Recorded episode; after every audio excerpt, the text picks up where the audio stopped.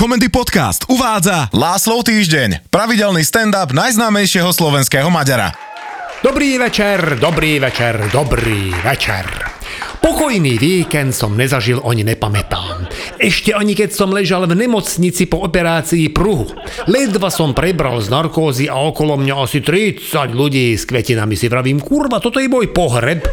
A ja ho vnímam v rámci mimotelového zážitku. Ale nem, to bola moja žena, ktorá zorganizovala válne zhromaždenie celej našej rodiny, z ktorých polovicu som nepoznal, lebo ešte účinkovala narkóza a druhú polovicu som nepoznal, lebo som ich v živote nevidel.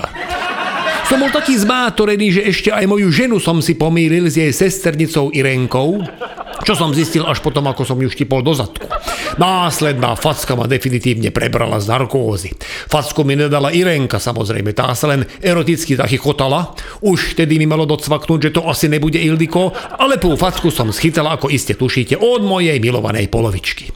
Sa pýtam, že čo to má akože znamenať toto. A Ildiko mi vysvetlila, že lacikám nikdy nevieš, ako dopadne operáciou a že veľa ľudí v mojom veku po narkóze už nepreberie, takže pre istotu zavolala všetkých, nech sa prídu so mnou dôstojne rozlúčiť. Jej pravím seriálne. Naozaj neviem, čo je dôstojné na tom, že tu ležím na hadičkách a každú chvíľu sem príde sestrička a dá mi pod zadok bažanta. A to ma opýtal takto z mojej rodiny, čo doteraz netuším, že kto to bol, že akú mám zdravotnú poisťovňu, keď mi sestrička po operácii pruhu dáva pod zadok bažanta. A že či je to náš najlepší ležiak 73 alebo Radler. Nemal som energiu mu vysvetľovať, že bažant je nádoba na moč ale som si povedal, že ak ma ešte niekto naserie blbou otázkou, tak mu obsah bažanta vychladím a osobne načapujem do Gágora. Opýtal som mojej ženy že ak by som náhodou neprebral po tej operácii, že či by to bolo vlastne akože kar, na čo nesmelo prikývla a to som teda sa urazil. Na mojom kare asi nebudem, aspoň teda určite ne v tejto forme, ako som zažíval, ale napriek tomu by som bol rád, ak by sa tam podávalo aj nejaké pohostenie a ľudia by tam mali kam sadnúť. Nahluchla Ivonka Nejny, ktorá má niekde medzi 98 až 105 rokov, nikto nevie, lebo jej rodný list sa stratil ešte počas druhej svetovej vojny a nový jej vydali len na základe odhadu veku, tak táto teta Ivonka má všetky klby umelé a je nahluchlá.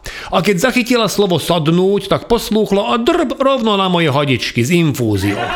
Ešte som nespomenul, že kilov má Ivonka viac jak rokov, čo spôsobilo, že mi infúzia prestala tiec do tela.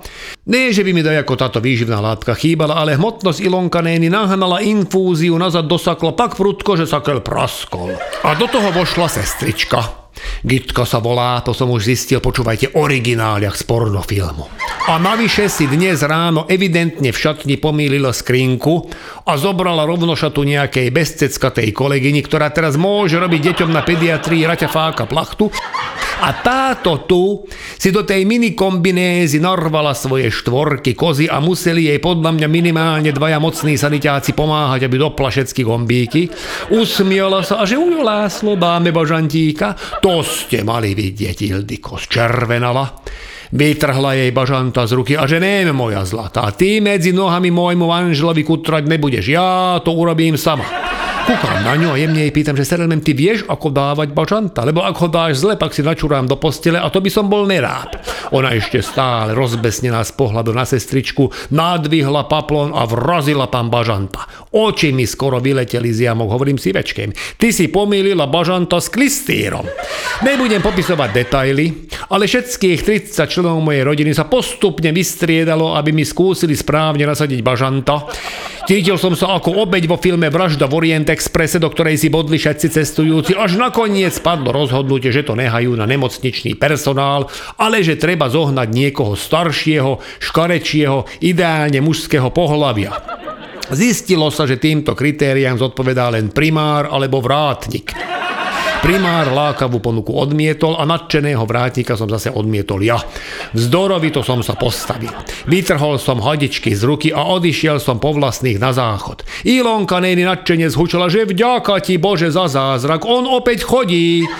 Ja som cítil, jak akčný hrdina, neviem z ktorého filmu, ale videl som ich dosť v podobnej situácii, keď na pokraji smrti utiekli z nemocnice, aby chytili padoucha a to ani nepodpísali revers. Sadol som na záchod a jak som si uľavil, tak som zistil, že adrenalín, toho som mal dosť len na cestu sem. ale že nazad už po vlastných neprídem a že dokonca ani len nevstanem.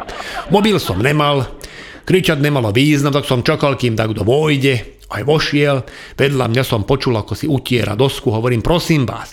Ani som nedopovedal a odvedla taký tenký hlások, že papier vám nedám, ja ho tu mám málo a ja si musím obložiť misu. Vravím, papiera mám dosť, ale potreboval by som a zase mi skočil do reči, že posunte mi ten váš pod dvere, chcem si dať tri vrstvy. Hajzle v nemocnici to je čistá smrť a ja na ne nikdy nesadám. Vravím si, kurva, tak na čo sú ti tri vrstvy, keď nesadáš?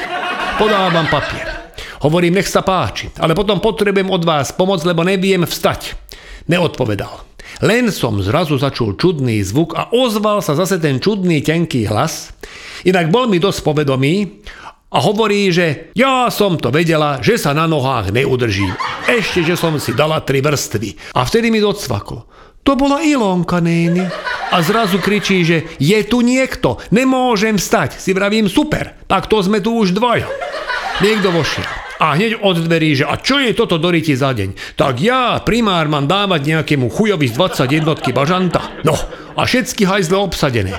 Nie je blbé skákať do reči, tak som chcel počkať, kým skončí, ale on po slovách, že ja sa na to celé môžem, vysrať zabuchol dvere a už ho nebolo. Vedľa bolo podozrivo ticho. Si tak vravím, že Ilonka Nény, nech je hodzi ako divná. Nezaslúži, aby umrela na pánskych záchodoch v nemocnici Kramáre. Tak som nabral posledné zvyšky síl, vytackal som von a vykopol som vedľajšie dvere. A tam na mňa kúka Ilonka Nény a že ja som to vedela. Ja som Ildiko hovorila, že si ty úchyl lacikám. No ale keď si už otvoril, tak poď. Toto ma fakt nakoplo. Vôbec si nepamätám, ako som sa dostal z hajzlov na izbu. Len som zrazu ležal v posteli. Na izbe nikto, si vravím dobre, odišli, konečne klub. Zacengal som na sestričku, došla úplne iná. A že už to máte za sebou, pani Vargová, prečo mi nikto nevolal? Kúkam na sestričku chudunka, bez teckou na cedulke uniformy, že gitka. No, Raťa fakt plachta jak vyšitý. A že čo tu robíte, ma pýta. Hovorím, jak čo tu robím, ja som tu pacient po zákroku. Sestra kúka do papierova, že vy ste boli na interrupcii som sa tak zamyslel, že čo mi to namiešali do toho roztoku infúzneho. Nechápal som totiž vôbec, čo sa deje okolo mňa, že či nastala nejaká chyba v Matrixe, alebo o čo tu ide, hovorím, nem. Však mne operovali pruch. A Raťa fakt, že tak potom vysvetlite, prečo ležíte na ginekologicko-pôrodnickom oddelení. Kúkam okolo seba, na stene samé mamičky s deťmi a lepáky, že ako si správne prisať dieťa a ako si robiť samovyšetrenie prsníkov. Robím, aha, prepáčte, a neviete, kde je náhodou pani Vargová. Ona že asi na sále, rodí.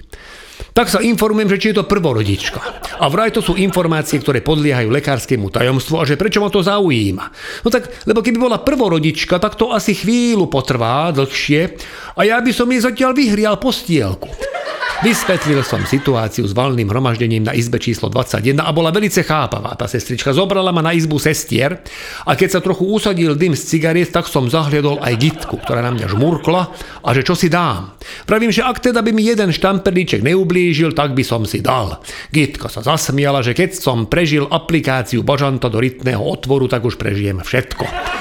Aj by som sa zasmial tomuto dobrému fóru, ale po operácii pruhu je to náročné. Lenže po treťom poháriku som už nemal zábrany, neudržal som a po piatom ma už viezli na sálu, lebo mi popraskali stehy. Po opravnej operácii už som na svoju izbu ani nechodil. Hlavne nem počas návštevných hodín. A keď ma v piatok pustili domov, tak mi Ildiko hovorí, že Lacika, ideš z nemocnice a vyzeráš aj smrdíš presne, jak keby si došiel s krčmi. To je strašne toto naše zdravotníctvo. Tížko som súhlasil a tešil som, že užijem pokojný víkend. Ešte som ani nezačal robiť zoznam filmov, ktoré si chcem počas víkendu v kľude pozrieť a na záhradu sa začalo hrnúť zase celé valné zhromaždenie obohatené ešte aj osom s veľkým transparentom Vitaj doma Lacko. Ildiko vytešená, ako jej vyšlo prekvapenie. Ja som nemal silu jej kaziť radosť, rozleteli dvere a v nich Ilonka Nény na čele z prievodu zahlásila, že Vitaj Lacikám, idem si u vás odskočiť, keby si ma hľadal. Vám všetkým želám, aby ste do nemocnice nemuseli chodiť ani ako pacient, ani ako návšteva, ale ak náhodou také dačo vo vašom živote vyskytne, tak čo najrýchlejšie skamaráte so sestričkami, lebo na ich izbe beží čas rýchlejšie ako všade inde vo vesmíre. Všetkým vám želám krásny deň a teším na vás opäť o týždeň. Vysont, Látášro.